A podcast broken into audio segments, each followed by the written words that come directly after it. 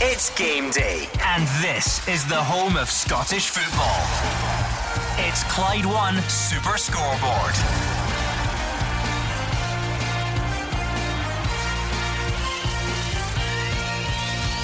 Good afternoon and welcome to Clyde One Super Scoreboard. On the day, Celtic Park will remember Billy McNeill as they face Comarnock, looking to put one hand on the Premiership trophy. The title would be won if Rangers then don't do their bit against Aberdeen at Ibrox tomorrow. But before all that, huge games across the country with Hamilton, Dundee and St Mirren all in action and all nervous. I'm Gordon Duncan. Joining me this afternoon, Alex Ray, Mark Wilson and Hugh Keevins. Let's go straight to Celtic Park. It's already been a busy morning. Let's check in with Andrew McLean and Gordon Duncan. Oh, I guess not. We're going to have to speak to them in just a second. What an anticlimax, Hugh Keevins. A poignant day, I'm sure. Well, listen, Gordon, I'll say something very serious and then I'll shut up. But for people of my age, I know the instruction today is to be joyful, and that's the wishes of the McNeill family. But for people of my age, today is undoubtedly tinged with sadness. People who grew up watching Billy and who are able to appreciate just what a player he was and what a manager he was for Celtic. So yes, the sun is shining for Billy. Yes, the 60,000 that will be joyful and celebrate his life. But for me, it's a sad day as well. Yeah, listen, I think everyone in the stadium will echo what Hugh says there. It will be a sad day remembering such an iconic figure of the club and such a leader of the club. But as we're seeing pictures of the captain and Neil Lennon laying a wreath and the crowds gathered round, and that's exactly what the McNeill family would want, and the atmosphere inside the stadium will reflect the character that he was and what he meant to Celtic supporters and everyone round the world today.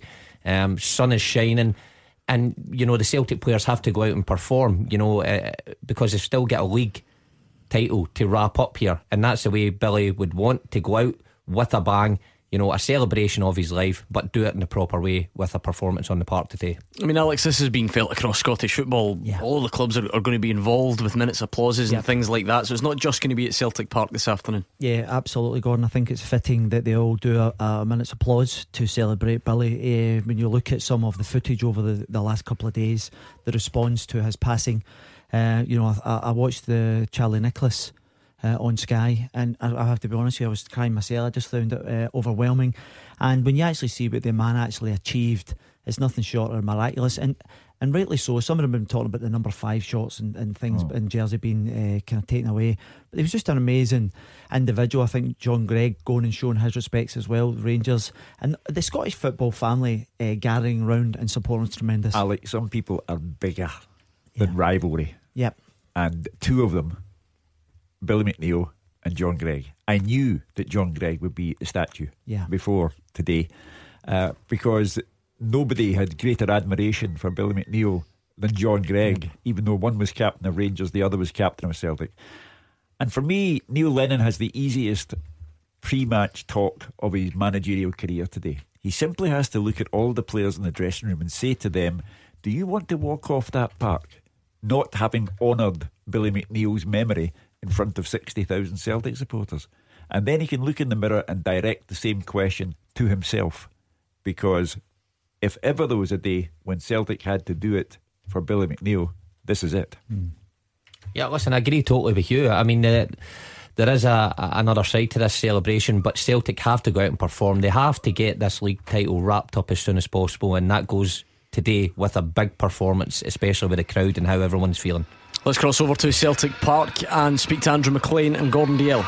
Yeah, we might be so close to the end of the season, but there's some days that the action on the pitch just has to take a back seat. 31 major honours as a player and a manager here, including the biggest in the club's history, winning the 1967 European Cup and becoming the first British man to lift that trophy. Celtic taking to the pitch today for the first time since the passing of their greatest ever captain, Billy McNeill, and he will be remembered here today at Celtic Park. The first team squad, they've already been out, they've laid a wreath at his statue in front of his family, in front of the Lisbon Lions, in front of the Celtic supporters. They wear black armbands out on the pitch with his iconic number 5 on them, and we'll have a minute's applause ahead of kick-off here, with Celtic looking to take a step closer to the title win with a win against Kilmarnock here. As we look for the team news, it's two changes for Celtic from that 0-0 draw. against Hibs. Out go Olivia and Charm and Johnny Hayes.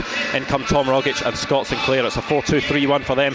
Scott Bain in goal. It's a back four of Mikael Lustig, Christopher Ayer, Jozo Šimunović and Emilio Izaguirre. Scott Brown and Callum McGregor are the holding midfielders, with James Forrest, Tom Rogic and Scott Sinclair in behind Odsonne Édouard. The substitutes: De Vries, Tolian, Hayes and Cham, Burke, Benković and Johnson. As for Comarnock, well, they've been hit by injuries and suspensions going into this one, so it's four changes for them for that 1-0 loss against Aberdeen. Kirk Broadfoot, he's suspended, so he's dropped out, as does his central defensive partner Stuart Finlay. Yusuf Malumbu can't play in this one because he's on loan from Celtic, so he drops out as well. And Rory McKenzie drops to the bench. In come Bruce, Kishpola, Miller and McElhenney. A 4-4-2 for them today. Daniel Backlund in goal. It's a back four of Stephen O'Donnell, Alex Bruce, Gary Dicker and Greg Taylor. The midfield four: Chris Burke, Aaron Kishpola, Alan Power and Liam Miller, with Conor McElhenney and Eamon Brophy up top. The substitutes: McDonald, McKenzie, Boyd and Jolie, Waters, Frizzell and Millen. The referee for this one at Celtic Park is Willie Collum. Gordon DL, your thoughts on what is bound to be an emotional day here at Celtic Park? Yeah, today, Andrew, is all about one man. The greatest Celtic ever player, Billy McNeill. I had the privilege of calling him Gaffer. I'll not tell anybody what he had the privilege of calling me at times. But just walking about the stadium this morning, looking at the screens with the European Cup final there as well, seeing the Lisbon Lions, and most importantly, seeing Billy's wife Liz standing there taking time to applaud the fans for turning up in huge numbers.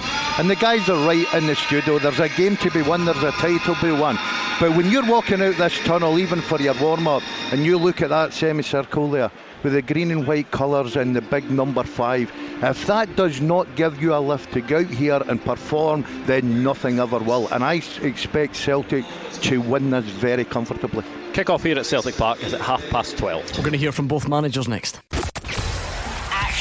As it happens, and your reaction from five on the open line. This is Clyde One Super Scoreboard. Big game on and off the park at Celtic Park this afternoon. Celtic against Kilmarnock. Let's hear from both managers, starting with Neil Lennon. Our sleeves shrewd, a good side. I've had a great couple of seasons on the sleeve. Streetwise, smart. Got some really good players who can hurt you, and they're well organised. And they can play some really good football at times as well. First half of the season, they're outstanding, and they've had some good results against us, recently. So I just expect another very tough game. Yeah, it'll be a very emotional day for people connected to Celtic. We'll go there. We'll respect the emotion of the day, and we'll try and do a very professional job. And hopefully, we'll come away with some points. Work hard in training, prepare well for the game. We'll go there and play with personality, and try to get a result. And that's what we'll do. We lost what could be a pivotal game last week, so we've got a lot of work to do to recover that damage. 4 games to do it, and I'm fully focused on doing that. Gordon Biel, in terms of the football itself, what do you make of the team lineups this afternoon? Well, I think it's a very strong Celtic starting lineup. Tom Rogic back in, Sinclair back in, plenty of goals. Forrest on the right hand side in terrific form, Edward up front. I think he'll fancy a few, because if you look at Comarnock, obviously with the suspensions, they're very weak at the back. No Finlay, no Broadfoot. Dicker, a midfield players in at centre half with Bruce. It'll be interesting to see how that plans out, Gordon. But I just think on this special day for Celtic and the atmosphere around the stadium, even walking in and even sitting just now, I think the Celtic players will come out the traps, and I think they'll really try and put this game to bed. I think they'll try and put a show on. Comarnock were, quite rightly so, because of what was going on, sneaked in the side door with the team boss, and that would probably suit Stevie Clark, playing it very low key. But I just think it'll be a difficult afternoon for them. Like you said, a lot of things deservedly get put in the back burner on a week like this, but I suppose you can't forget, when the game comes back around, that a lot of Celtic fans haven't been overly impressed with the football recently. A couple of games in which they've dropped points. The likes of Rogic and Sinclair back in, is that a sign that Neil Lennon's trying something a bit different this afternoon? Yeah, without a doubt, because with Rogic and Sinclair now, it's sort of a mixed bag with Scott Sinclair, because some fans really like him, some don't. but he brings so many goals, and I, one for one, would play him in front of Johnny Hayes all day. I've always said for day one, I think Tom Rogic on his game is the best midfield player in Scottish football. I think he'll be a big asset this afternoon as well. It's incredible. Just I took a lot of time today. I come in early, Gordon, just to see what was going on, and fans were coming up and chatting, and Neil Lennon, the subject of Neil Lennon as the manager, come up, and it also is a mixed bag. A lot of people saying, well, he's been terrific for the club, standing in for us, it doesn't matter if he gets the treble, we don't think he'll be the manager. Then you get the other side saying, well, if he goes and beats Hearts, surely he'll get the job. So there's interesting times ahead for Celtic, but one, they've got to go over the line in the league, and then look forward to obviously Scottish Cup to do the treble. The day is indivisible from Billy McNeill, but Billy himself would be the first to say the players can't be intimidated by this. They have to be inspired by it, and they have to remember goalless draw at Celtic Park against Livingston, goalless draw at Celtic Park against Aberdeen, goalless draw last week in Edinburgh against Hibs at Easter Road. The fans will demand a performance today, and it's a vital game for Celtic, because next up is Pittodrie, and then it's Ibrox, and then it's the final game of the season against Hearts. This has still to be driven over the line. So, I repeat, Billy would be the first to say, by all means, go out and do it in my name. But first of all, go out and do it. Listen, Hugh, you're totally right there. It's a difficult end to the season, you know, for anybody. Aberdeen, Rangers, Hearts. So Celtic have to put on a show here, have to win this game. I think they will. I think the addition of Tom Rogic back now, I think he's had enough game time now to be up to speed. I think Scott Sinclair divides opinions, like the guys were saying there, but when you've got that many goals coming off your wing on one side, you've got that many goals coming off your wing on the other side with James Forrest, I think that'll be too much for Kilmarnock. And plus, Kilmarnock's lost their two best defenders. Let's not forget that. You know, you've got Alex Bruce playing in there, who's a good player, but has only had probably 40 minutes of game time, and that's not enough to come in and play at this level against a guy like Édouard. You know, you've got Dicker going in there alongside him, not a natural centre half. Now Celtic can't run them ragged, then there's something up, but I think they've got plenty of pace and plenty of goals in their team this afternoon, and that motivation of having the whole Billy McNeill, you know, memory in their favour, and plus getting over the line for this 8 in a row is paramount now, and getting it done as quickly as possible is paramount. So I think we will see a better performance from Celtic this afternoon. Yeah, for me it's it'll be comfortable for Celtic. You just have to look at the personnel. The chaps have just said, you know, when you look at Broadfoot and Finlay, two big misses, you know, you're taking the heart out of that defence. And when you look at Celtic offensively, that's part of their strongest team. Edwards in good form, James Forrest. Be interesting to see how Sinclair does. You know, as we've rightly said, he splits the opinion. However, he's at 17 goals this season. Rogic has scored one goal in his last 15 or so for Celtic, so he'll be looking to try and hit the ground running going into these last four games, because he's stuttered and stammered really in the last few. Gordon DL, you're absolutely right to point out the absentees that Kilmarnock have. However, how many times have Kilmarnock turned up and surprised us under Stevie Clark? They are extremely well organised, and you get the impression that they thrive on challenges like this one. Without a shadow of a doubt, Gordon, I think Steve Clark's team talk would have been very easy. Go out there, nobody's expecting Kilmarnock to produce anything this afternoon apart from their own supporters, but Steve Clark has had a terrific season. He knows his players, they're well organised, they will make it very difficult. They won't just sit back. I've watched them here at Celtic Park, I've watched them at Ibrox.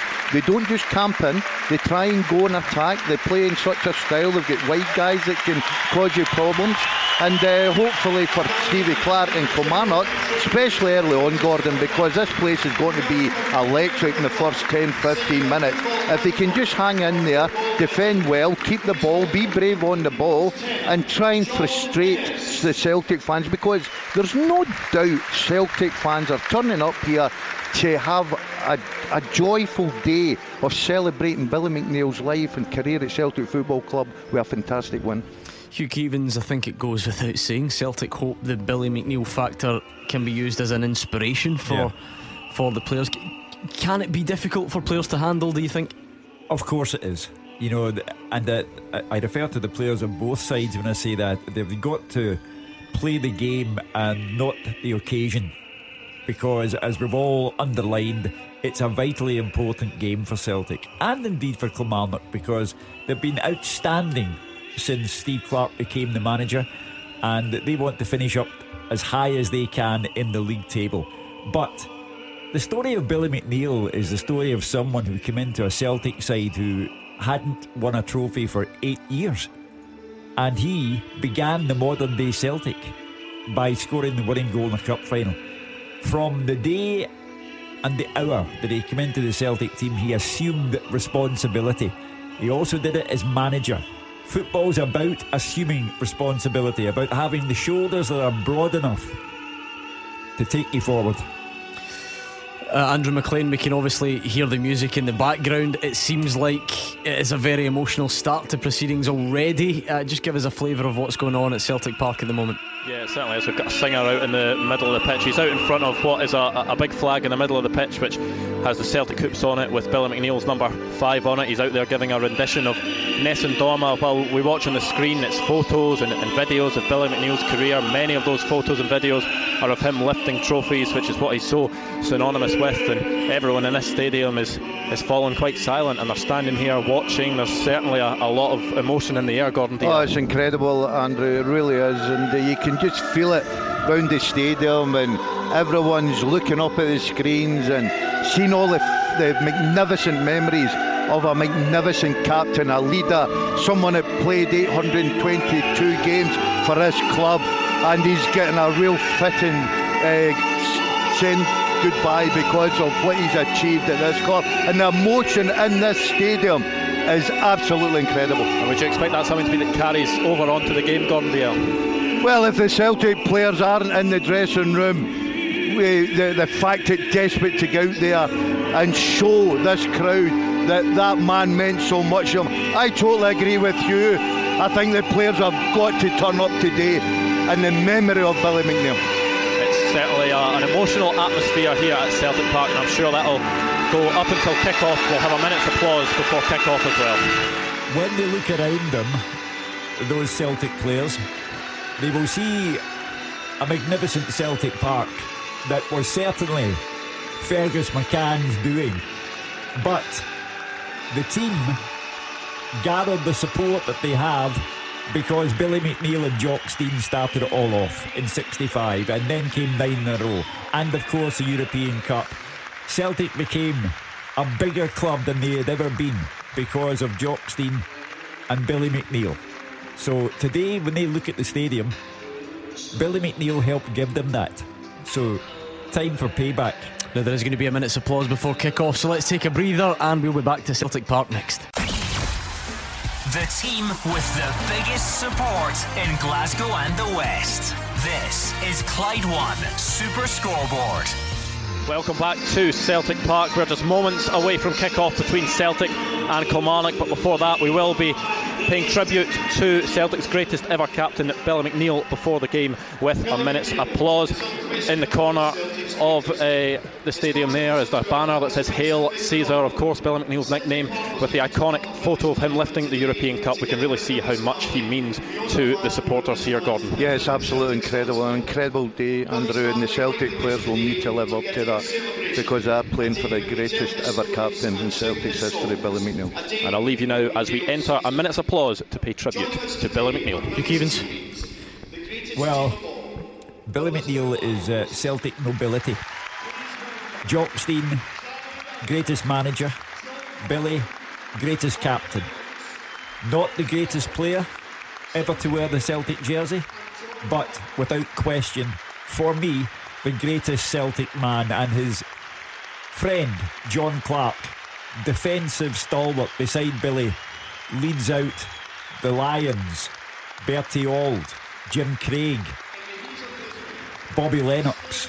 Sadly, Stevie Chalmers can't be there because he suffers from what Billy suffers from. There's Charlie Gallagher, who put across the corner kick that Billy McNeill headed in to give Celtic the cup win over Dunfermline in 1965 that started everything for the modern day Celtic. And beside Charlie Gallagher, John Fallon, who was the goalkeeper on the bench in Lisbon, the only substitute allowed But of course it was Ronnie Simpson's day. Ronnie has sadly gone. Tommy Gemmell has sadly gone. Bobby Murdoch has gone. Jinky has gone. These are the men who remain, and great to see Liz McNeill sitting there in the crowd. I spoke to Martin McNeill, Billy's youngest boy, the other day, and asked to pass on best wishes to his mum, his sisters and to all the family.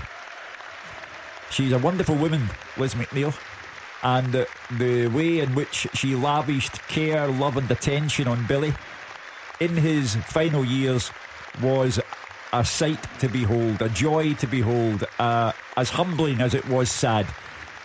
And still the applause goes on for 67 seconds. Obviously 67 being the most important year in Celtic's history, the first British club to win the European Cup. A really emotional start to the afternoon at Celtic Park, but now it's showtime. The team with the biggest support in Glasgow and the West. This is Clyde One Super Scoreboard. Clyde One Super Scoreboard. Celtic 1, Comarnock 0, a full-time score from Celtic Park, and you couldn't have written it, could you, on the day?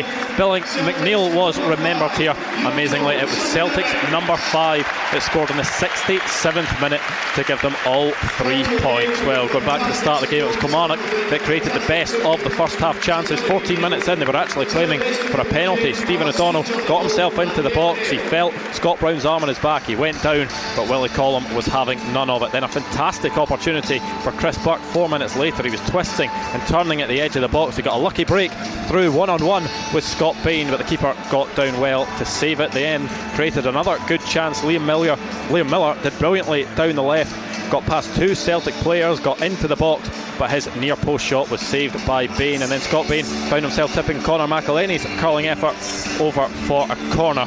Then into the second half, Celtic gave the ball away, sloppy in defence. Chris Burke carried it towards the box, tried a curling effort, Bain once again tipping that one over. Odsonne Édouard then had his first real effort of the game. He whipped one with his right foot towards the far top corner, but it dropped just wide of the post. Then Celtic squandered a great opportunity. Tom Rogic bursting into the box, he decided to square the ball instead of shooting himself from close range, and he couldn't sign Odsonne Édouard across the face of goal. And then what about this for fate? Minute 67 on the clock, number 5 on the back of his shirt on the day the club remembered their greatest captain, Billy McNeill. Jozo Šimunović rose high at the back post from Callum McGregor's cross and headed it into the bottom corner to give the Hoops the lead. That was the way it would stay. Celtic able to hold on until the full-time whistle. Kilmarnock unable to trouble the Hoops in the closing stages. Gordon DL, a symbolic victory here, but not a convincing one for Celtic. No, I think, Andrew, all the talk obviously will be about the 67th minute goal by the number 5, but when you look at the Celtic performance today, I thought they were dreadful first half, and I think Kilmarnock were very unlucky not to get in one up, and Burke should score. You're looking for a big reaction second half. Neil's had his half-time team talk. Yes, they were a little bit better, but they never had that spark again, and they huffed and they puffed. Then they eventually got the goal, and then obviously Neil decided, right, I'll shut up shop, I'll accept that. A lot of Celtic fans will look at this and think it's a matter of getting over a line. Yes, they've won 1-0. They're the argument. The style of football, the way Celtic are playing, some of their players, looking at them, don't look the same players as I watched 6 months ago, Andrew. There's something, I don't know if Neil's trying to change the style of the team. You know, the movement up front isn't the same as well. As much as Celtic did second half had a lot of possession, I think Stevie Clark will be disappointed he's not got a point here.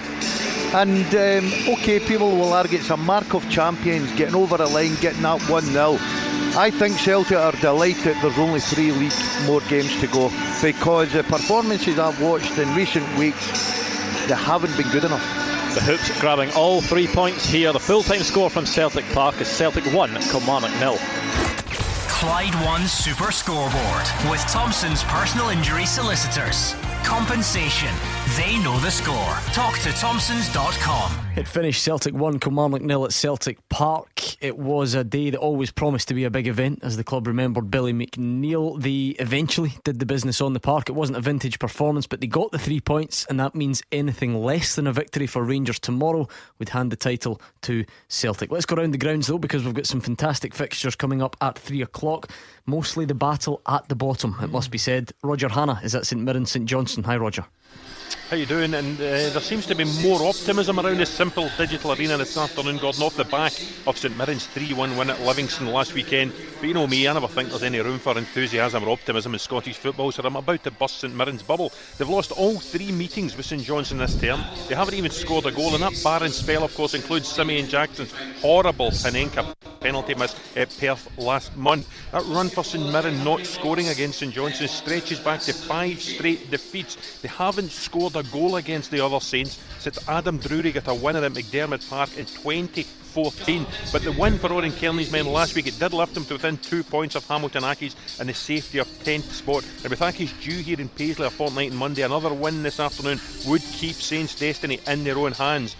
Big selection dilemma this afternoon for Oren Kearney. Duckins Nazan was free from suspension, and last week we saw Simeon Jackson, Kel McGuinness, Kel McAllister all come off the bench and influence that second half at the Tony Macaroni Arena. But there's only one change. Young Ethan Erhaho, and he misses out, injured this afternoon, and it's Mateo Muzek rather than Lee Hodgson who will come in that left wing back role. So St Mirren go with Vlaslav Fladke in goal. It's a back three of Jack Baird, Gary McKenzie and Mihai Popescu. Across the middle, Paul McGinn, Ryan Flynn, Stephen McGinn and Mateo Muzek, with Anders Dreyer and Brad Lyons trying to support the lone frontman and a goal scorer last week, Danny Mullen. On the bench, it's a strong bench for St Mirren: Hodgson, Ferdinand, McGuinness, McAllister, Jackson, Nazon and Holmes. That's for St Johnson, but they're still in the box seat to finish best of the rest in 7th place in the Premiership. They've only one major injury absentee player, Alston misses out, but Jason Kerr is back from a ban and he takes the place of club captain Joe Shaughnessy, who's dropped to the bench this afternoon. The other notable person on the bench is Brian Easton, back in the first team squad for the first time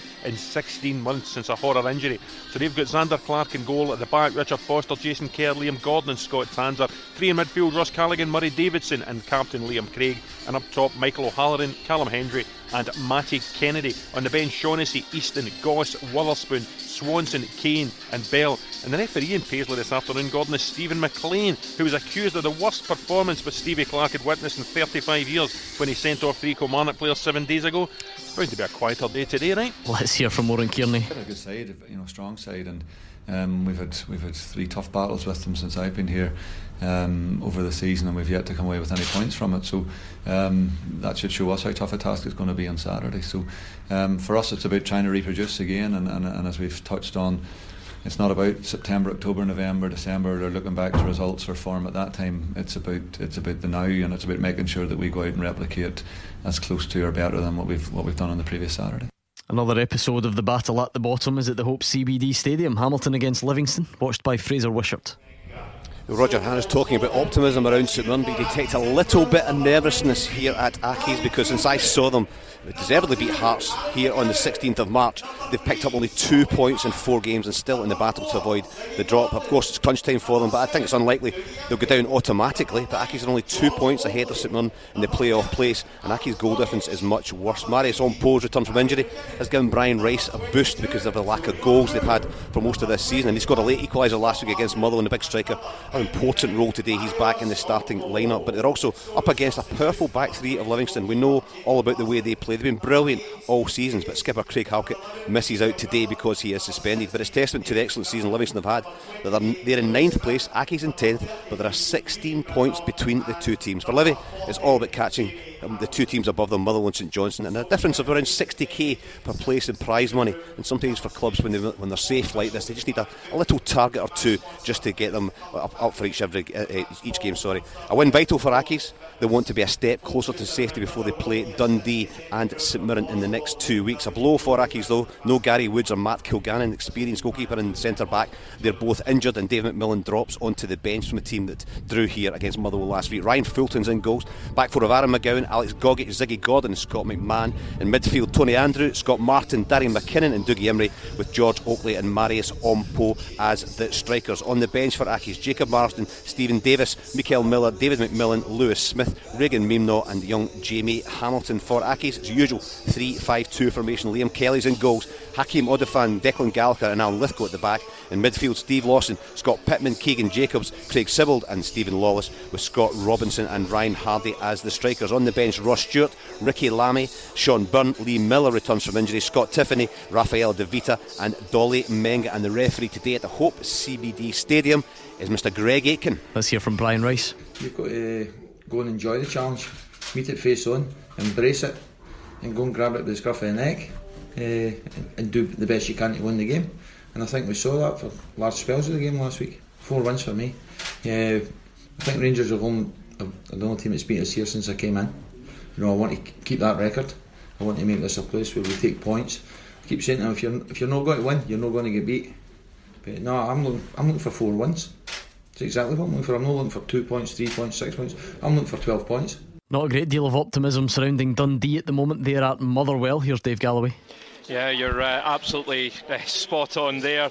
Back-to-back home games, Gordon, give Motherwell a good opportunity to strengthen their push to finish in 7th place, and of course the increased prize money that goes with it. The Steelmen, who sit 3 points behind St Johnstone, face St Mirren next weekend, but first up the visit of, as you say, rock-bottom Dundee, whom they've beaten on the last 6 meetings in League and Cup, including all 3 Premiership encounters this season. Now, Stephen Robinson's men will surely fancy their chances against the Dundee side, bereft of confidence after a run of 8 straight defeats that's left them 6 points adrift at the bottom of the Premiership, time most certainly running out if it hasn't run out already. Motherwell firstly then, Chris Cadden in for Elliot Freer, so it's Mark Gillespie in goals. Across the back, Liam Grimshaw, Tom Aldred, Charles Dunn and Richard Tate. Midfield, Alan Campbell, Alex Gorin and David Turnbull. Up front, Gboli Ariyibi, James Scott and Chris Cadden. The substitutes, Ferguson, McHugh, Hartley, Main, Freer, Johnson and Semple. Jim McIntyre, the Dundee boss, said he was going to ring the changes and he certainly has done that. 4 changes in all. In come Martin Woods, Jenseric Kasunga, Andrew Nelson and Jesse Curran. Out drop Darren O'Dea, Paul McGowan, John O'Sullivan and Kenny Miller. So it's Senny-Deng in goals, a back four for the Dark Blues of Cammy Kerr, Ryan McGowan, Jenseric Kasunga and Nathan Ralph. Midfield, Martin Woods, Ethan Robson, Jesse Curran and Scott Wright. Up top, Craig Curran and Andrew Nelson. Substitutes, Parrish, O'Dea, O'Sullivan, McGowan, Miller, Horsfield and Moore. And a match referee here at Fir Park is Kevin Clancy. And the thoughts then of Motherwell boss Stephen Robinson. I don't think they take their foot off the gas at all, you know, and you look at their running stats, it's all still the same, but just sometimes just a little bit of intensity. But listen, everybody's playing for different reasons, whether they're playing for moves, whether they're playing for new contracts. Collectively, that all benefits Motherwell because we're playing to finish as high as we can and keep improving, you know, so we'll be ready. Training's been good. You know, we've got a good group of boys here. Hopefully the crowd will help us and get behind us and we can get the crowd off their feet as well, which adds a bit of atmosphere to the game as well. Now into the Championship, because it's really, really heating up at the bottom. Mark Guidi's at the Energy Check Stadium at Firhill. Partick Thistle up against Ayr United. Yeah, and how do you call it at the bottom of this table? There's so much still to play for, so much intrigue still to come. Partick Thistle, unbeaten in the last 5 games, have taken 11 out of a possible 15 points, and on the back of their win at Somerset Park in midweek, they are now up to 6th in the table, but they could still finish in second bottom, or they could be safe today depending how other results go. But Gary Caldwell will have told his players to go out and get a victory and just put it all to bed once and for all as they get into the last game of the season next weekend. For Ayr United, they of course are already in the playoffs, not a lot to play for, and maybe for that reason as well, that's why that boss Ian McCall has only named 5 substitutes this afternoon. Here at the Energy Check Stadium, the Partick Thistle team, it is a 4-2-3-1 formation. It's Jamie Snedden in in goals at the back, Christy Elliott, Sean McGinty, Stephen Anderson and James Penrice. The holding two, Stuart Bannigan and Gary Harkins, and then it's Shea Gordon, Blair Spittle and Joe Cardle in behind the main striker, Miles Storey. On the bench for the Jags, Doolan, Slater, Fitzpatrick, Mansell, McMillan, Saunders and sub-goalkeeper Hazard. For the Honest Men, it's a 4-4-1-1 formation. Ross Doohan in goals, at the back Liam Smith, Andy Gegan, Michael Rose and Danny Harvey. In midfield, Robbie Crawford, Luke McCowan, Andy Murdoch and Aaron Muirhead, and it's Declan McDade of the striker. Michael Moffat on the bench for Ian McCall's team, it's Hareid, Kerr, Forrest, Eckerpon and Miller. And today's match referee at the Energy Check Stadium is Nick Walsh. You've got to love this time of the season, Hugh Keevins, where not only does your game matter, but the games in which your rivals are involved and their rivals, and you end up driving yourself nuts listening to the radio, watching the games, trying to figure out all the permutations, but it's brilliant for us. Well, I listened to Roger Hanna speaking about St Johnstone and their status as St Mirren's bogey team. 3 matches they've played this season, not a point for St Mirren, not even a goal. So I cannot be confident about St Mirren's chances. I am confident that Hamilton will get something against Livingston, even if it's only 1 point. And I think that Dundee are doomed. They are just too bad to be true, and they will lose at Motherwell. And for Partick Thistle, it's a remarkable story. So many times we've written them off, wondered what Gary Caldwell was talking about when he described great performances following a defeat. But I think that they are safe, and they will cement their safety today by beating Ayr United at Firhill. Yeah, we do have a cracking day in store for you in the Premiership. Hamilton, Livy, Motherwell, Dundee, St Mirren, St Johnstone. Our featured game in the Championship is Thistle Ayr United, but we'll keep you up to speed on all of the other big games in that one. And of course, it finished earlier on, Celtic 1, Comarnock 0. We'll look back on that for the first time with all the guys after these. Clyde One Super Scoreboard with Thompson's Personal Injury Solicitors. Great results for Scottish accident and injury victims for 40 years. Hugh Keevins, Mark Wilson and Alex Ray here in the studio. We've got the top team all around the grounds as well on the day. Celtic beat Kilmarnock by 1-0. Jozo Šimunović, the number 5 with it. It is a win that moves Celtic ever closer to clinching that title. We've already brought you team news from all around the ground, so let's check in again. Gordon DL, you still with us at Celtic Park? Yes, I'm still sitting here enjoying the sunshine. Bit of time to reflect on the game overall. Šimunović was the match winner. Just wonder about the football itself. Was there a man of the match for you this afternoon? Certainly not in the Celtic side, Gordon. I thought Celtic were very, very poor, below par, I would say, especially first half. I thought Kilmarnock looked very comfortable. And Burke, as we all touched on, should have put Comarnock into the lead. They did the best chance. In the second half, there was a reaction from obviously Neil's team talk at half time, but it wasn't the reaction that I was expecting. I still didn't look at Comarnock and thought, well, they're under severe pressure. I think there's something missing just now. I don't know if it's just a bit of pressure, the change of a new manager, and trying to put a new style on the team, changing one or two things about. It's noticeable that Neil's decided, I think, to go down the road of most of his loan players that Brendan Rodgers brought in. They don't seem to feature. I think the game today, and I heard Mark Guidi talking about it, it looked like it was crying out for a Burke to come on with a bit of pace and stretch a Kilmarnock back line, but he just doesn't seem to fancy these guys at all, so it'll be interesting to see. And I can't wait to hear what Neil thought of the game. But I think Steve Clark would be delighted with his Kilmarnock players and their performance. Mark Guidi, we're looking at this because in the last couple of weeks question marks have been raised over the level of Celtic's performance. Having said that, they could win the title this weekend. Depending what happens tomorrow, they could win the title, and if that happens, you probably don't focus on performance levels too much. No, you don't. If you win the title, you win the title. But you know, it's slightly different now because I think performances and feedback from supporters, boardroom watching it, etc., it's got a bearing because there's a guy fighting to land the job. Now, for all we know, behind the scenes, Neil Lennon may well have been told it's his. We don't know that. I don't think that's the case. But until Celtic make a permanent appointment, whether it's Neil Lennon or someone else, then it's throwing open the question of who's going to be in charge next season, who's getting the job permanently. And when you look at some of the candidates out with Neil Lennon, that's not to say Celtic are releasing stuff or are feeding stuff on the QT. It's just names that are mainly coming from bookmakers. but it strikes me there's similarities between kind of Brendan Rodgers' style of football and you know, prospective candidates like Roberto Martinez, like David Wagner, people like that. So I don't know, for me it's still up there. For me, Neil, I think he will get the job, and I'm sure if Celtic beat Hearts in the Cup final he would deserve to get the job, but at the moment for me it's still up in the air, although he is in the driving seat. Roger Hannah, let's bring you in on this. Two very big games coming up for Neil. Pittodrie next Saturday, where Celtic need just a point to seal the title, and then Rangers at Ibrox the week after. If Celtic were to win both those games and then go on and win the cup final against Hearts, as Mark says, you would have to think Neil Lennon would remain favourite to be in the job. But if Celtic were to perform in those games the way they've performed in those 0-0s with Aberdeen and Hibs and Livingston, and the way they perform for a lot of today's games, then there'll be genuine question marks about who will get the manager's job, and the people asking those questions will be the Celtic supporters on the show, Gordon. The number one thing that screamed out at me today was that too many players have gone to the well too often. They are, as Neil Lennon is fond of saying, human beings and not robots. They have performed extraordinarily well.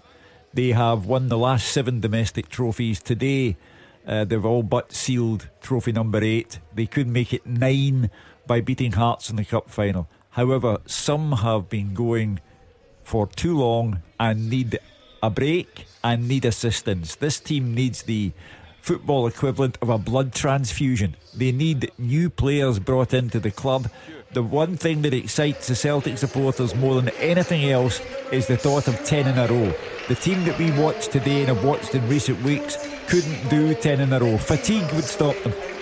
Hugh, which players in particular, in your opinion, are past their sell-by date? Which ones do you think it's time to move on? No, I didn't say past their sell-by date. I said I've been to the well too often. James Forrest looks as if he's fairly... No, but you're not going to get rid of James Forrest next season. No, that would be ludicrous. But which ones? Get rid of. I never said get rid of anyone. I said they need the equivalent of a blood transfusion. They need assistance. They need new blood brought in. Who would you replace? That's what I'm asking. Longer term, in the summer, who would you replace? Well, there's a clear need at full back.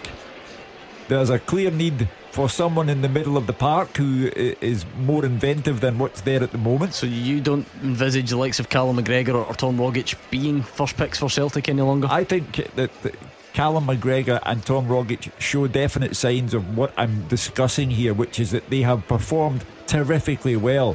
They will perhaps win a treble, but they need assistance. They're running on empty and they need assistance. You're missing the point of the question, Hugh. We know that some of the guys are tired. What I'm saying is, as the team moves forward in the summer, whether it's Neil Lennon or anybody else, which positions need to be changed? Which one do you prioritise to make the team better next season? I think you could look right across the back four. You know, Christopher Ayers had a reasonable season, but he's still got a mistake in him, as he showed today. The full-backs, Kieran Tierney, I would really like to know exactly what's wrong with Kieran Tierney and how long it's going to take to rectify. In the middle of the park, you could do with someone who could guarantee you that killer pass. Édouard, for me, hit and miss as well. Scott Sinclair, for me, has run his course, did well for Celtic, but for me, I don't think he's got anything left to offer Celtic. Yeah. There will most certainly be bodies coming in. That's a given. I think one of the key things, and what Hugh's saying in terms of, it looks like a squad that's kind of, you know, they've had a long hard season, they're coming to the end mentally as well, they've had a few things to contend with, the manager leaving and then obviously the passing of Billy McNeill.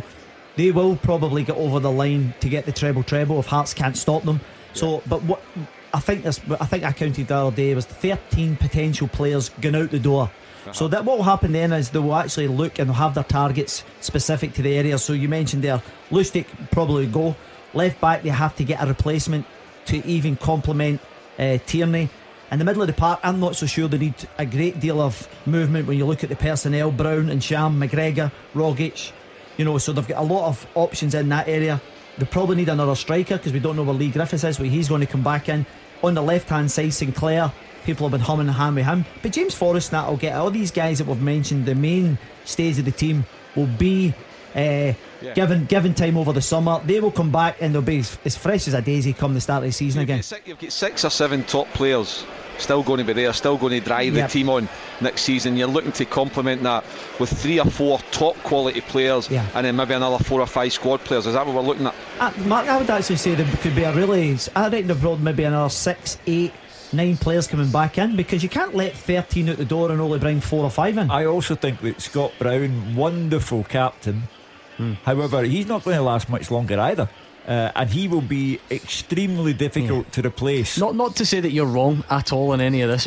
It does all sound a bit doomsday on the weekend. Celtic might win the title. Can you see where people may struggle with that?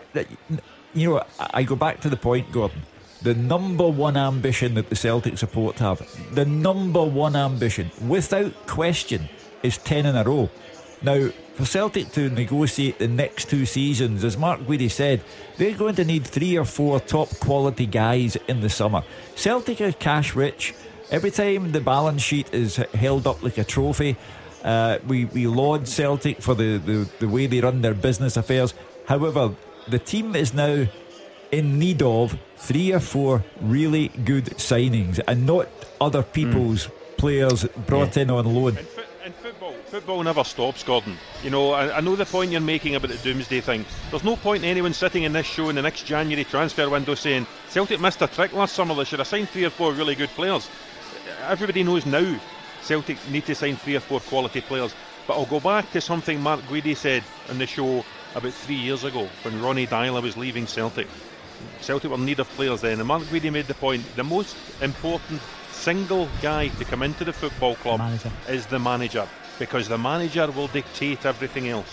And he was proved correct, because Celtic went and got Brendan Rodgers and never looked back.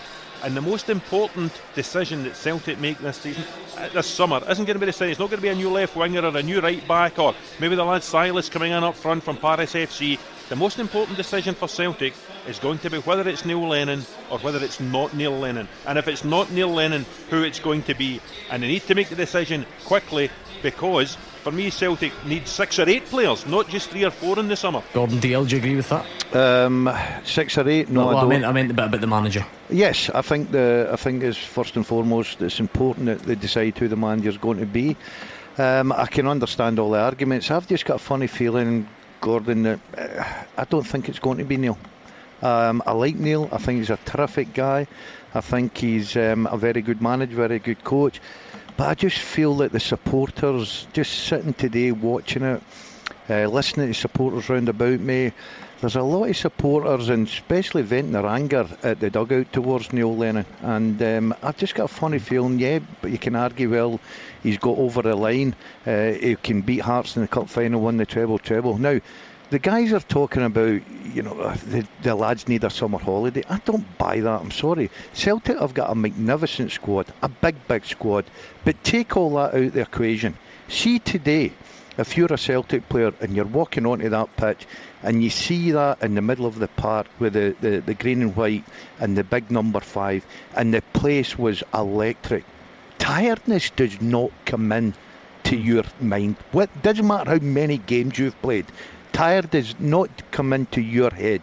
The problem today was, I just look at a Celtic team that and I keep going back to this and I hate it, under Brendan Rodgers, played against teams week in, week out at Celtic Park that played the exact same way as Comarnock. Get 2 banks of 4 and made it very difficult for them to break down. Under Brendan Rodgers, the movement was too good for the opposition and they eventually cut them open. I'm looking at a different Celtic team. Yes, they're getting over the line. Yes, they will win the league, and they probably will win the treble. But there's things needing tweaked at this club just now. And before we have to go, briefly from you, Fraser Wishart. Yeah, I mean, I think it's really interesting that we're talking about Celtic and all these. They're just about to win the league. I do think there's going to be a huge changes over the summertime. I think Hugh was right to identify right across the back. Kieran Tierney needs a bit of cover.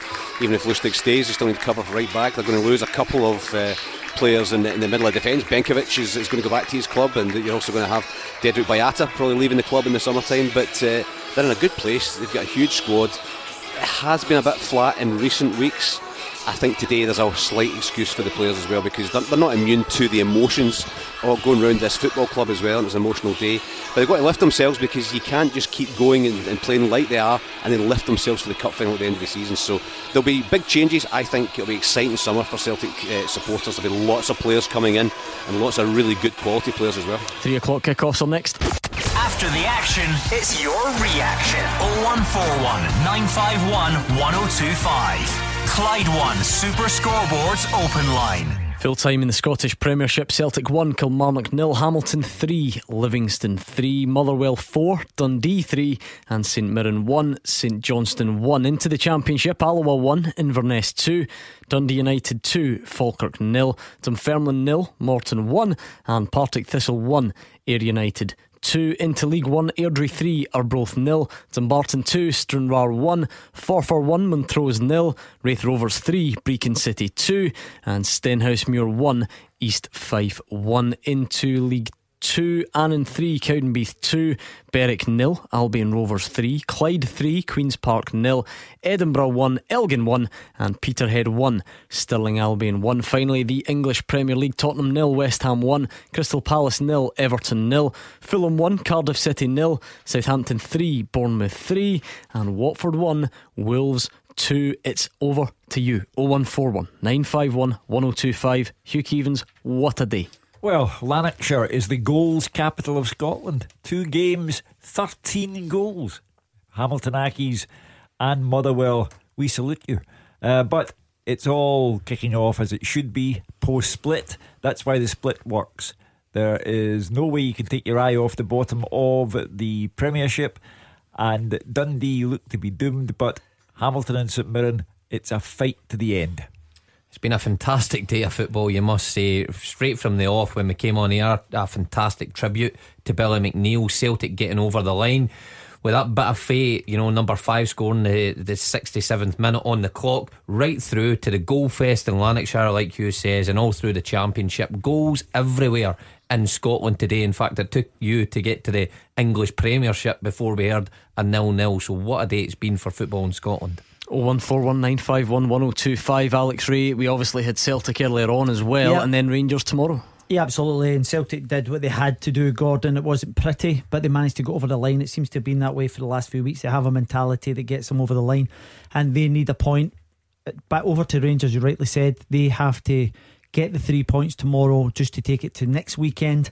And they have a duty to their fans as well to try and turn over an Aberdeen team that's been a thorn on their side. Let's do it then. 01419511025. Mark is a Celtic fan from Hamilton. First up, hi Mark. Hi Gordon. Hugh, I heard you having a wee discussion earlier on. I think I'm right saying with Mark Greedy about players that are maybe going to leave Celtic. Is that correct? Yeah. No, I didn't say that anyone would be leaving. Well, obviously players will be leaving. Lots of players will go back to their parent club. What I said, Mark, was that I think that Celtic looked to me like a team that needs football's equivalent of a blood transfusion. They need fresh blood in there, because I pay tribute to them to have won 8 trophies with the possibility of a 9th in a row over 3 years is consistency on a remarkable scale. But they're now at the stage where these players need assistance, and quality assistance. Yeah, no, I was saying to myself, there's players, Stuart, I think it should be going out of the first 3 are Neil Lennon, Damien Duff and John Kennedy. I watched that game, and I was at the game with my son today. Celtic are on there. I don't know what Neil Lennon thinks, but he played Sinclair today again and got a full game. But I say it again, he could be sitting up the stand next to me, that lad, because geez, to he go anytime. And then I'm on about Sham, Sinclair, Lustig, Izagiri, Hayes. They can all leave Celtic in the summer, no problem. The lad, wee Mikey Johnson, he can go and loan to somebody. And then you've got Tall, Jan, Weir and Burke, who are obviously getting back, as you say, to the other clubs. Yeah. But the players there are just, they've got to go. Mark, you've actually said a few there in terms of the loan players. They will go back. Benković, Tolian, Burke, Weir, Arzani will go back. But then you actually mentioned a few other guys who potentially could go out the door as well. You've got Izagiri, Lustig, Gamboa, Scotty Allen's already out the door. Boyata will probably go. Compere they'll be trying to get rid of as well. They'll also have De Vries, who I think's potentially out. And then you have other players who, you know, are they going to make an impact? Malumbu, Lewis Morgan's out on loan at the moment. Kouassi's been a big disappointment. So there potentially could be a massive turnover of players, some loans. I think when Mark comes to Neil Lennon, Damien Duff and John Kennedy, then Mark, who do you want then? Anybody, but I like Neil Lennon, don't get me wrong, Hugh, but I just can't see Neil taking the team anywhere further than what he's doing at the moment.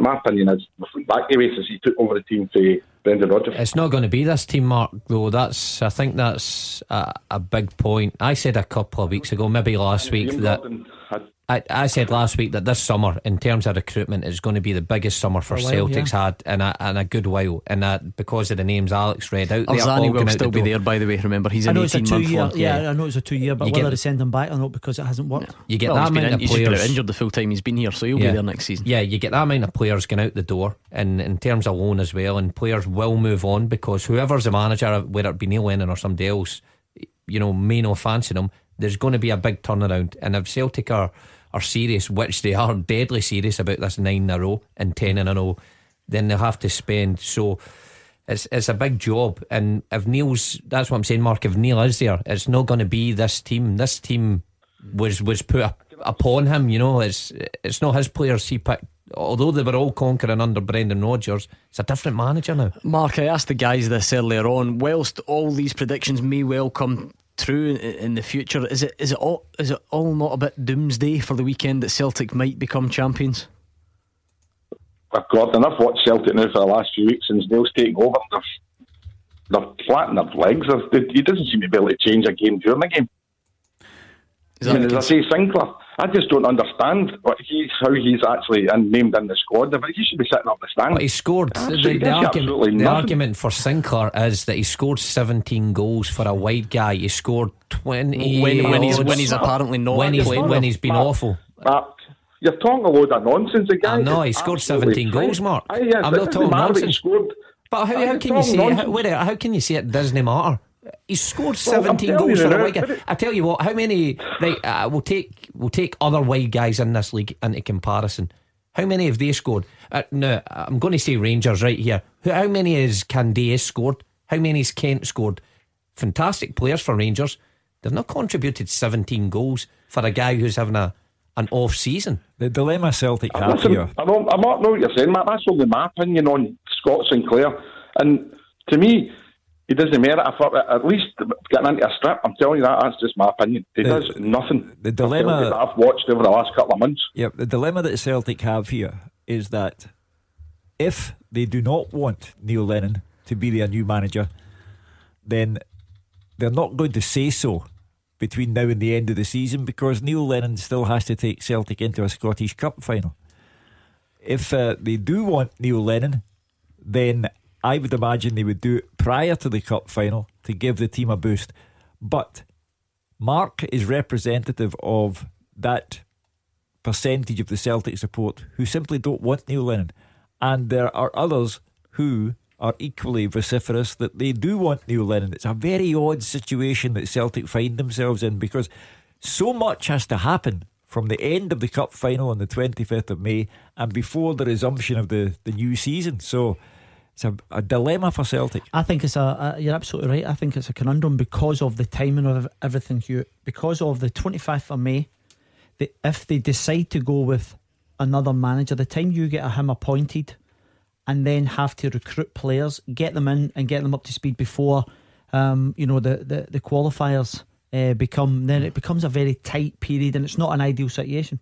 Having said that, Rangers managed a full overhaul, and credit to Stephen Gerrard for that. Celtic, like I appreciate you're looking for improvement, that's natural, but they do go into it in a relative position of strength. If you go into it on the back of 8, maybe 9 trophies domestically, you go into it in a position of strength, don't you? Yeah, I just think the whole relative strength. I just think the whole landscape at the moment for Celtic is, we mentioned there, potentially 13 players coming and going.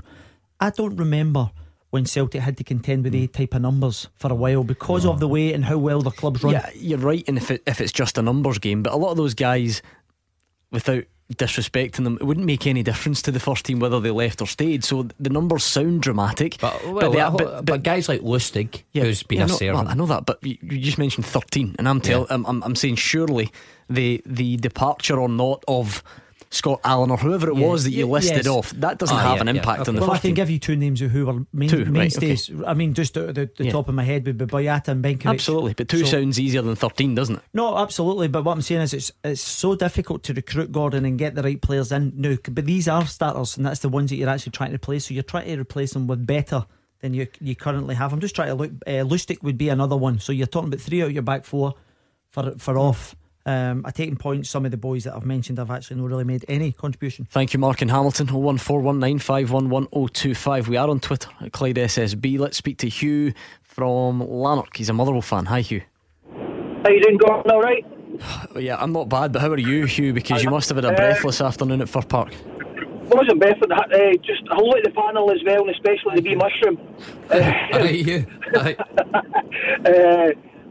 was only wanting to make a couple of points really. I thought I was actually pretty poor for the first 30 minutes today. Not the usual type in Motherwell, the passing, movement. We were doing a lot of long balls, a lot of old stuff that we were doing last season. Wasn't really impressive for us, wasn't good. My main point is Kasunga and Kerr, how they were booked earlier on, and especially Kevin Clancy's performance today was the worst I've seen for a referee. And also, I don't know whether you guys are the guys at Fir Park who was obviously on it for yourselves. What about the penalty incident for Mullow? He's awarded the penalty, ran 70 yards over to the linesman who never even had his flag up, then awarded a bye kick. So I don't know if you can shed any light in that situation. Well, we can't really, Hugh, but what I'm hoping to rely on your eyewitness account, because I've seen some pictures.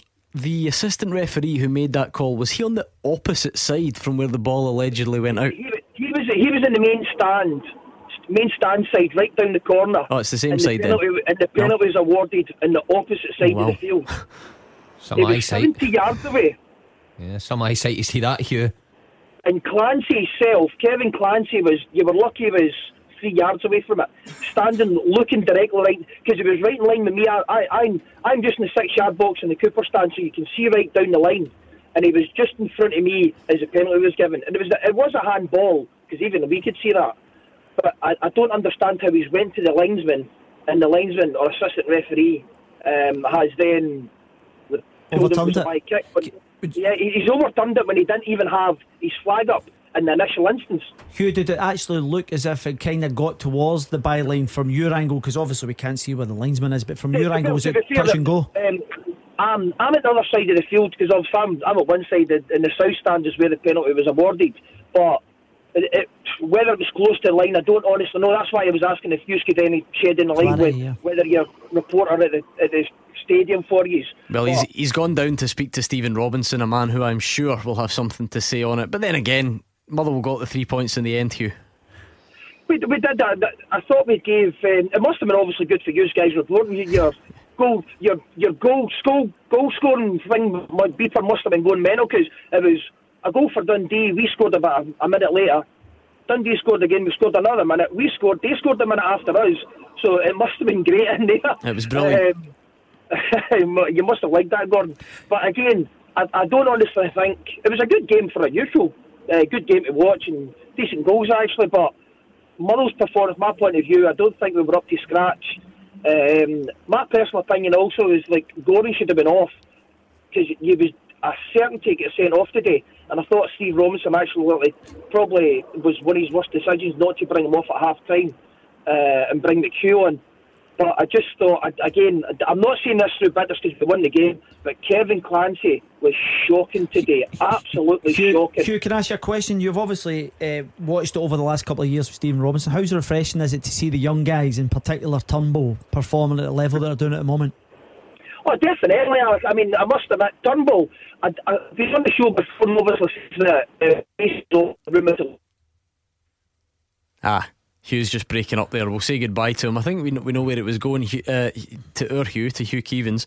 The Jake Hastie situation, his contract is up, but Motherwell will get a compensation fee for him. You would be amazed if they don't have some interest in David Turnbull over the summer. He is under contract. It would be a body blow for the Motherwell fans, hard one for them to take. However, if young men get the chance to improve themselves, they're not going to listen to people telling them that they're too young. Wait for a couple of seasons. You never know, the chance might never come their way again. So I do feel for Motherwell. if they do lose David Turnbull on top of Jake Hastie. But men, young men, have a duty to serve their own careers as best they can. Yeah, when you've got a midfielder that's given you that return in goals, what is it? Was it 12 goals? 13 now. 13 this season, Alex. I mean, that's a tough thing to come up across, and especially, no disrespect, but playing for Motherwell, you know, one of the old firm teams, you get one of those, you go, yeah, okay, it's because there's so many chances, but he's dragging Motherwell through games. You know, he's coming up with important goals, he's taking important penalty kicks for them. He's a top player just now, and especially, well, at the tail end of this season, and I'm sure he'll continue, and I'm sure Motherwell will have interest in him in the not too distant future. Just a reminder of the way the league table looks. So Dundee are bottom on 18 points, St Mirren are 7 points better off on 25, and Hamilton 2 better off further on 27. 3 games to go. So nothing is decided yet, but it's very, very tight, Hugh. But Dundee, they look as if perhaps they're gone. Yeah, I mean, at 9 straight defeats, they're not going to snap out of that and survive. So the split does its job. The split gives you this kind of excitement all the way to the wire, so that's a good thing. 0141 951 1025. We want to hear from you. Give us your thoughts on today's game between Celtic and Kilmarnock. Let's look ahead to tomorrow as well. Rangers fans, Aberdeen fans, come on, get in touch, and we'll start hearing from today's managers next. Clyde One Super Scoreboard with Thompson's Personal Injury Solicitors. Great results for Scottish accident and injury victims for 40 years. Hugh Keevins, Mark Wilson and Alex Ray are here waiting to take your calls, so get them in or send us a tweet at Clyde SSB. Liam McLaughlin says it's the standard of football since Lennon's arrival that's the problem. No one doubts his passion or drive for the club, but what we are watching is awful at the moment. And Paul Allen's got an idea. Celtic should appoint Daniel Mestorovic with Mark Wilson as his assistant, but they must share an office. Private joke. Thanks. If you were listening earlier on, it was because Mark Wilson couldn't handle being next to Daniel Mestorovic in the locker room. There we go. Right, we're going to speak to John in Parkhead, but let's speak to Jamie in Paisley first. 1-1 between St Mirren and St Johnstone. What did you make of it today, Jamie? Hi, how are you doing, guys? Good, thanks. I thought it was a good game. Overall, I think a point was probably fair. Both teams never really seem to have a major cutting edge, and I think I don't want to be too far ahead of myself, but I think today we've secured at least the playoff spot, and hopefully can maybe start chasing down Hamilton. But I don't know. Only 2 points in it, you know, 27 points Hamilton, 25 St Mirren. Obviously, when you play each other. That'll be the big picture. But there's something dogged about Oran Kearney, and something dogged about St Mirren in general, because there was a time when you must have thought, Jamie, we've had it. But it's Dundee who have collapsed. St Mirren haven't collapsed, they've just hung in there like the Ackies.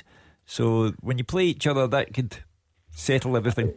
I think so. I think the kind of turning point was when we played away, when we Aberdeen away and Hearts away. And personally, I wrote the games off. And when we came away with points from the games, that seemed to be a kind of turning point. And especially when we did beat Dundee at home as well, with the 2-1. I think what could potentially be a big factor is obviously we're away to Motherwell next week, and Dundee and Hamilton will play each other.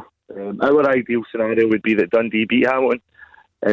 But I don't know how that'll pan out. But I think it's definitely in our hands, as you say. When there's 3 games left to play, so if we could get something away to Motherwell, which won't be easy next week, and then hopefully beat Hamilton at home the following Monday night game, that would be fantastic. But I think we've definitely got ourselves back in it, at least. Yeah, I mean, Jamie's right in terms of making it playoffs at worst. Yeah. That certainly looks like the case for St Mirren. Dundee have gone how many defeats in a row? 9 now. And they would now need to have 2 wins and a draw minimum from their last 3 games to even make a contest of it. It's not happening. Dundee have gone. I look at St Mirren's recent form, Gordon, and I think it's 5 points in the last 3 games, which effectively has got them into this position to challenge Hamilton for the automatic playoff spot. So, they've given themselves a good chance. Little Millen started to score a couple of important goals. The introduction of Gary McKenzie back into the back line as well has given them a kind of solid base. So, but you're getting into the last 3 games, and now you want a fighting chance, because at one point everyone felt as if St Mirren were are going to be tailed off. Thanks to Jamie and Paisley. Let's speak to John in Parkhead. Hi, John. Hi, Gordon. How you doing, mate? Good, thanks. Hi, how you doing, pal? All right. Yes. I've been on a couple of times. I'm a Neil Lennon fan, and I'm just going to state a wee case for him again. I was listening to Mark Wilson talking, the guy who was talking about Sinclair. Mark makes a good point. I mean, the guy scored 17 goals. How does that no matter? But my main point's about Neil Lennon. This guy's come into a job. He's no signed a player. He's no lost a game. And see, every game's important at this part of the season, but see, the really important one's the Hibs, the Aberdeen one, the Rangers game. He's winning them all. Now, you need to look at the stats. I think statistically, they've not been beat. Now, I know Comarnock played quite good today, but we're not entitled to win every match. We're not entitled to play good for 90 minutes. This guy, Neil Lennon, knows how to win. He's been here before. We don't want wholesale changes to win this 10 in a row. Look at Tony Mowbray. He came in, wholesale changes were made, and we were a shambles. We need somebody that knows what they're doing, knows the club, and knows Scottish football. And that's my point, guys. Well, I said earlier on today that I think Neil Lennon has to be given praise for stability at Celtic Park, because the loss of Brendan Rodgers was supposed to be a catastrophic moment for Celtic, and it was an awful blow to the supporters. It disillusioned supporters who had listened to Brendan Rodgers telling them how much Celtic was in his heart. So Neil Lennon kept everything stable. As you rightly say, remains undefeated. The only problem that people are having here is that they don't like the football. And when Neil was the manager of Hibs, I was the one who said they were a one-team Edinburgh festival. I loved watching Hibs, and it was exciting, flowing football. And for some reason, Celtic have been undefeated but unconvincing at the same time. On you go. I agree totally with you're saying, but what Celtic fans need to understand is Neil Lennon brought his own players in at Hibs. He got given a chance. He's not had a chance to do his own thing at Celtic Park yet. So I don't think the Celtic fans should be judging him on the team that Brendan Rodgers left. Let me ask you this question. For me, what matters more than anything to the Celtic supporters is 10 in a row. It's as simple as that. 10 in a row means more than anything to them. Am I correct? 100% you. Right. Now, therefore, the manager has to have a full appreciation of that. First of all, he has to be a good manager, obviously, but he has to have a keen appreciation of what the Celtic support really want. Are you convinced that Neil Lennon can get you 10? He's, as far as I'm concerned, he's the only guy that can get us 10. If you bring any other manager in, they're going to be starting for a fresh start. They don't know anything about Scottish football. The Celtic fans want 10 in a row. Neil Lennon will guide us there now. I mean, we're not going to play as good football as Ben. He had a different style for Neil Lennon. But I remember when Neil Lennon was first in charge, just to make another wee point here, and I quite liked the European nights, and I quite liked the Old Firm matches that he was in manager, and his teams played some good stuff. I'm just wondering about that, John, though, this notion that he has to know Scottish football. Surely a good manager is just a good manager. When we brought this up on the show a couple of weeks ago, and granted this is an extreme comparison, but Fraser Wishart cracked a wee joke saying, I've got this idea that Jurgen Klopp comes in for the interview but doesn't know enough about 10 in a row, so doesn't get the job. Surely you just get a good manager regardless of what he knows about 10 in a row. I know, I do understand that. No, but what I mean is the position Celtic are in now. We can't throw money. Well, Lennon will be able to come in. He can identify players that are at our calibre. No, and he's done it all before. That's my point. He signed Van Dijk, if I'm correctly. I'm sure he signed Winyama. He signed all these players. These players are going on to make Celtic good money as well. In terms of Neil Lennon, I said on Thursday night, a point I stand by it. If this was Brendan Rodgers still in charge of this Celtic team right now, and they were playing exactly the same way as they are, but winning and not being beat, I don't think there would be a Celtic fan moaning about it. Maybe, but it's the obvious question. The people who would object to that would say that if Brendan Rodgers was in charge, they wouldn't be playing this way. But then, well, how do you know? Well, I'm going to say the point is where people are saying that performances have been slack and lacklustre. Yeah, they have at times. But I seen slack performances at Rugby Park earlier on in the season, where Celtic scraped through it, Tynecastle, where they dropped points.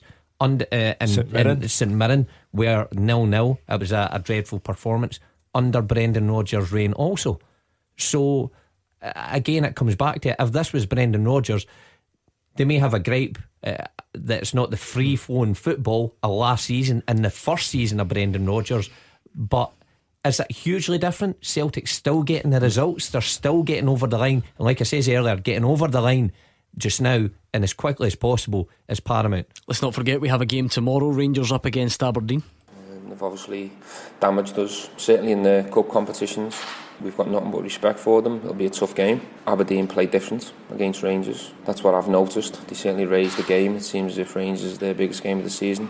So yeah, we're fully expecting a very tough game again at the weekend. It's an important game for both clubs, so we'll have to be at it. We watch a lot of the opposition. Watched them last week against Celtic, and they never laid a finger on Celtic in the semi-final. But they obviously come to play against Rangers and bring their A game, and they're very physical, and they definitely lift the game against Rangers, that's for sure. They're a good team, they're physical, they get in the faces, they're organised, difficult to play against, and that's a compliment from us to them. But yeah, I suppose they know that they have to be at their maximum to stop us, so there's been some good battles and some good contests between the sides over the course of the season. They've had the upper hand in the cup competitions, of course, knocking us out. But as the league stands, obviously, we've done slightly better than them. Ian's a Rangers fan on the line. What are you expecting ahead of tomorrow, Ian?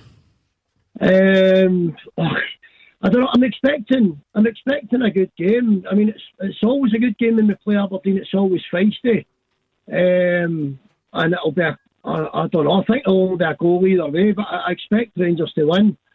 But why I'm really on is because I don't understand why people are kind of having a go at Stephen Gerrard for saying Aberdeen play better against Rangers and Celtic. Whether he thinks that or whether he doesn't, if he thinks that he's entitled to come out and say it, why should anybody come out and say he's wrong? They don't know. He's the one that's analysed all the games, he says. And Alex Ferguson made a career out of this thing. He did that for donkey's years and nobody ever came out and slagged him. No. Yeah. I know he was a very successful manager, but Stephen Gerrard's just, he's still feeling his way, and he's got to get into the mindset, he's got to get into people's psyche, and to me that's what he's doing.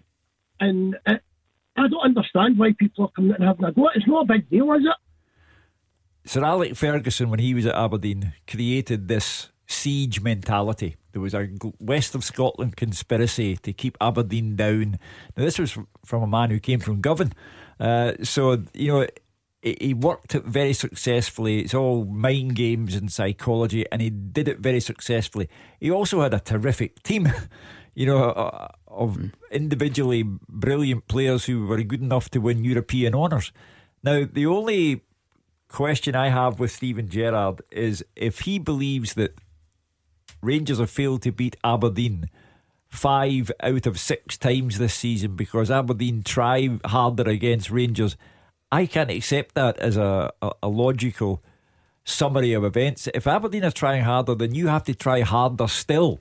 But if it's a psychological mind game to get a performance out of the Rangers players on Sunday, yeah, fine, absolutely, try anything at your disposal. But you can't really believe that Rangers failed to beat Aberdeen 5 times out of 6 this season because Aberdeen try hard. Sure, I don't think he's saying that. He never said that. He never actually came out and said we haven't beaten Aberdeen because they try harder.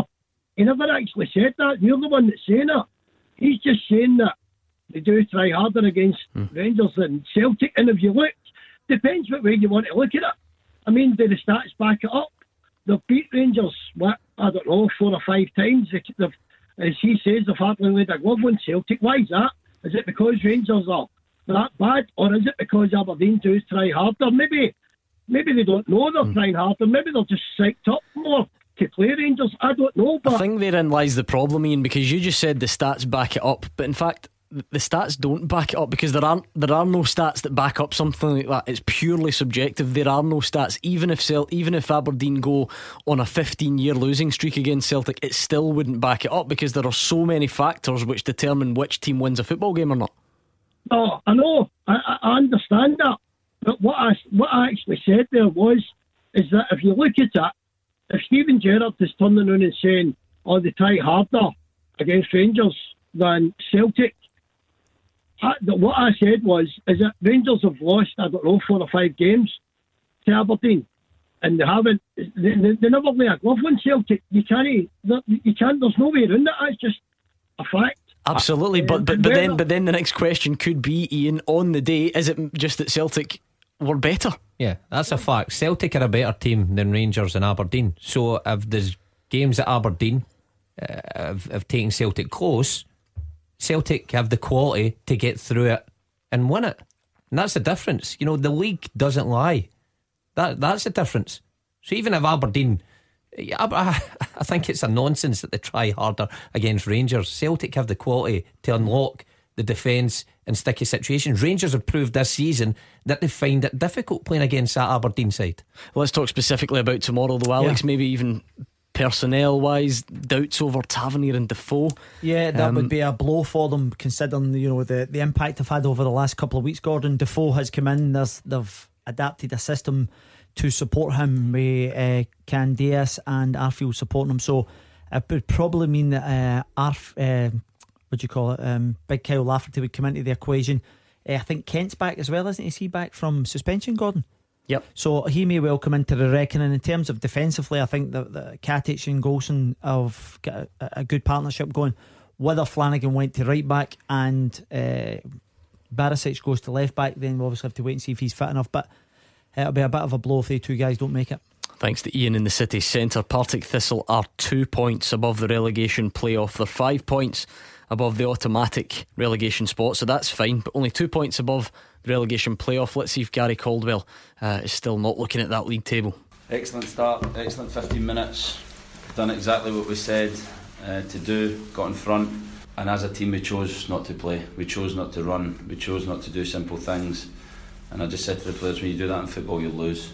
We have a week to learn from it, we have a week to take responsibility as football players and go into a very, very difficult game. I've just said I played one as a player last day of the season. Brian's been involved in one as a manager, and we know how difficult it is, but we will regroup on Monday and we will prepare the players to be ready for that challenge. But I just said you threw a massive opportunity away today. Why do you think that happened, Gary? What was the problem with them? I don't have words, I don't have reasons to describe it right now. I don't think I ever will, to be honest. It's very frustrating. But like I said to the players, they have to find that responsibility as individuals. There was nothing in the game tactically, there was nothing in the game that Ayr could hurt us with, like the first 15 minutes showed. Mm-hmm. But when you step off the game, when you don't do the right things, you're not going to win. And the players have to understand that and be ready for next Saturday. At least it's in your own hands. You might not even need to win, but I mean, at least it's in your own hands getting into the last game. Yeah, that's a positive. We always said we will judge ourselves after the last game of the season, and like I said, we regroup. There's a disappointment today, but in football you have to bounce back, you have to show resilience, and we will regroup on Monday and be ready for that challenge and go there to win. Queen of the South without Stephen Dobie are a different proposition because he scored all the goals. They've taken a 4-0 hammering last night at Ross County. But you can never say never, and that's where Partick Thistle are slightly concerned about next week. More managers and more of your calls next. Clyde One Super Scoreboard with Thompson's personal injury solicitors. Get the result you deserve. Talk to Thompsons.com. Into the final part of tonight's Clyde One Super Scoreboard. Hugh Keevins, Mark Wilson and Alex Ray are here, so give us a call or tweet us at Clyde SSB. It was a dramatic day across Scottish football. Let's hear from Oren Kearney, shall we? A point at home to St Johnstone. Is that going to be enough to keep them up? Today was probably even better than last week's goal, and what a strike it was. You said last week, you know, somebody asked did he do it because it was Livingston, his former team, and you said, you know, you've been watching him the last few weeks, he was improving with each passing week. How crucial is he going to be in this run-in? You would expect very crucial, and I said it in there where you know, you've you need players at this stage of the season who fully understand what it means in Scotland to be part of these games, and I think Danny has those experiences from the past of being part of a side that roller coastered in the Championship and played in big games and big atmosphere. So I think it's important that you try and tap into those guys at this stage of the season.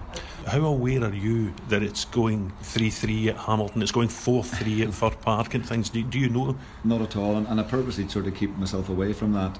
The only inclination I have is at half time, or is it halfway through the second half, when the crowd make three or four cheers in a row and really get up on their feet and start going for it, you have a fair idea that things are going our way in the other game. So that's the only indication really that you have. As we said last week, the optimistic thing from your point of view is it's still in your own hands. You go to Fir Park next week and then potentially an epic game on the Monday night here against Hamilton. Hugely.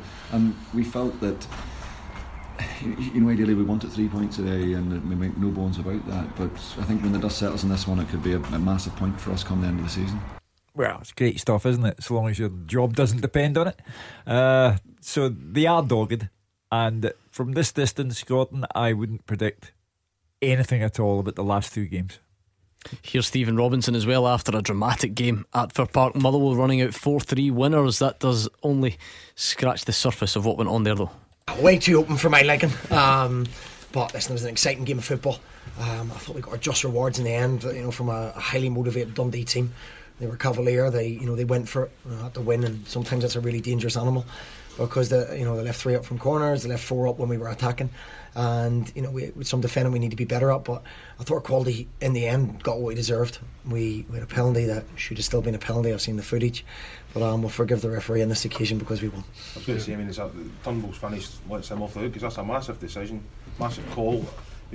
Other teams in about as well fighting for relegation. It's clear that the ball was still in play. Yeah, it was a huge call. But look, I think let's talk about we got away with it. The official got away with it today. The linesman, he makes a decision. We all make mistakes.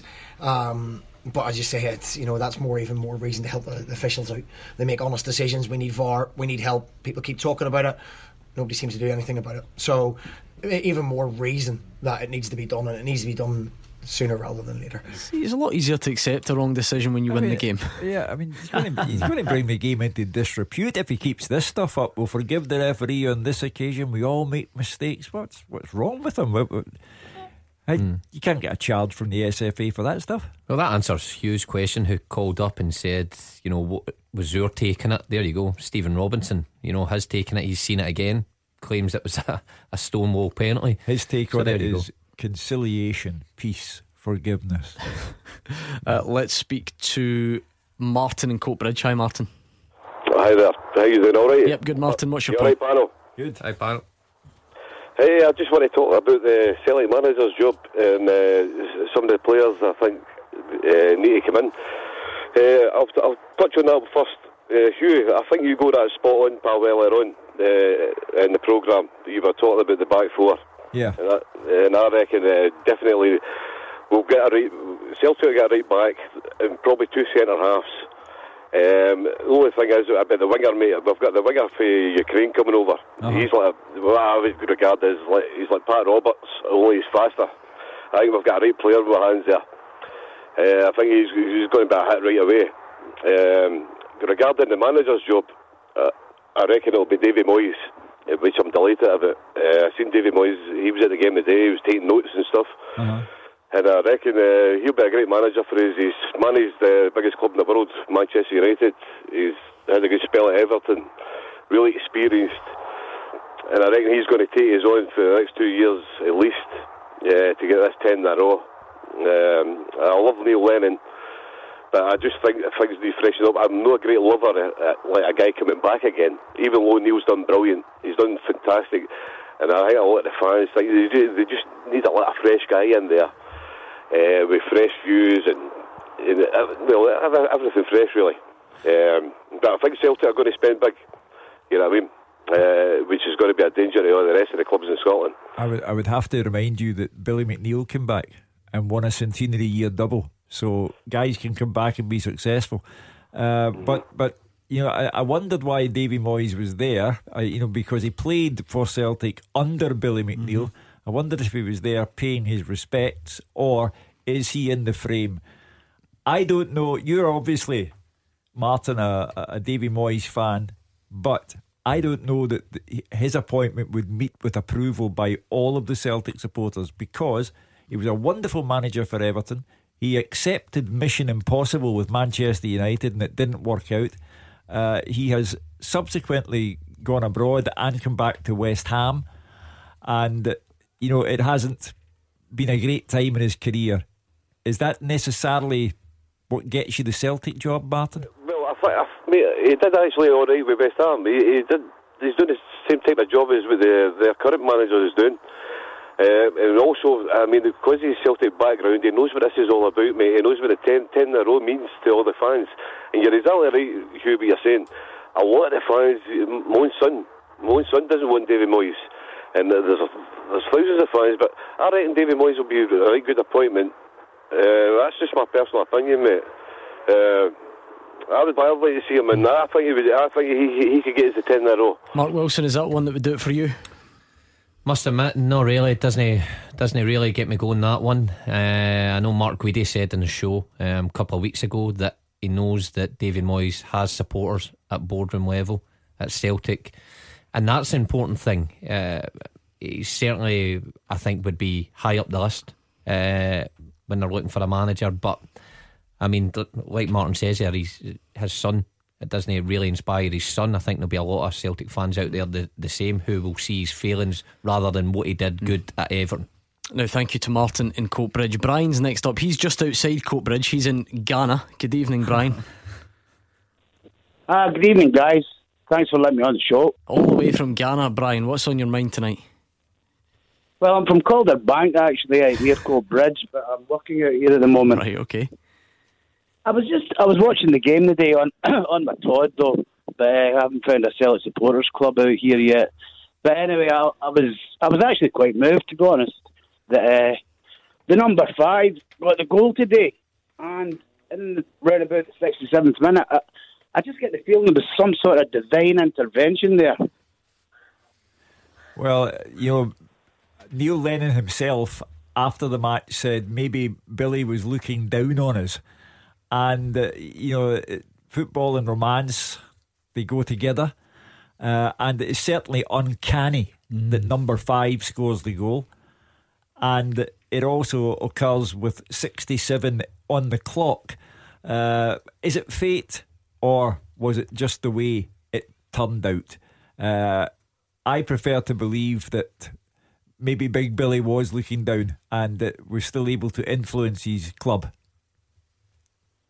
Brian, what did you make of the game overall today? I'm not impressed with Celtic the last few games. I don't know what's going on with them. There's a lot of, like, Rogic, etc. They're not really on their game at the moment. I can't wait to see Griffiths coming back, to be honest, you know. As far as Lennon's concerned, I think he's got the passion for the job, and I think he's probably learned from his last spell there. But I don't think he'll get the job. I think it might go to Steve Clark, but I do hope Lennon gets it. This is the other fascinating feature of the debate over Neil Lennon. Everybody's got a different idea. Martin, the last caller, was convinced that it's Davy Moyes and that would be a great thing. He said his son didn't want Davy Moyes. Now, Brian has said that he thinks Stevie Clark would be a contender. It's unbelievable that Celtic today, a point away from winning 8 in a row, and we're having this debate about the manager. Thanks to Brian in Ghana. We'll have to leave it there because we're running out of time. Mark and Alex, just quickly, a look ahead to tomorrow's big game. Oh, well, listen, I think Rangers will eventually win one of these at home to Aberdeen. Aberdeen have done fantastically well in past, but I think Rangers will have enough in the day. Missing some key players, but I think they'll still get over the line. Yeah, for me, they have to take the game to Aberdeen tomorrow. They have to show character. They have to deal with the physical element that Aberdeen bring, Gordon. And regardless what team Aberdeen bring, on the back of Stephen Gerrard's comments, they have to overcome it because they cannot concede the league in the manner over a whimper tomorrow. It has been quite a day in the Premiership. Celtic beating Comarnock to move closer to the title. Hamilton 3, Livingston 3, Motherwell 4, Dundee 3 and St Mirren 1, St Johnstone 1. Big results across the Championship, none more so than our featured match. Partick Thistle 1, Ayr United 2. It sets us up for a fantastic last couple of weeks as far as the league action is concerned. Hugh Keevins, try and make sense of it all for us. Oh, what a question to pose anyone. There is no sense to be made of it all. Buy your ticket get on the roller coaster, enjoy the ride, and then draw breath. Absolutely, it's been a fantastic afternoon, so thank you ever so much for joining us. Thank you to Hugh Keevins, Mark Wilson and Alex Ray for joining me, Gordon Duncan. Big thanks as always to the top team all around the grounds, keeping us informed of what's been happening. We are back on Monday night at 6 o'clock. Hugh Keevins will be here, Alex Ray will be here. I might as well join them. And in the meantime, George is back. The GBX never goes anywhere, but George himself is back, the man to truly get your weekend up and running. Enjoy that, and we'll see you on Monday night. Clyde One Super Scoreboard.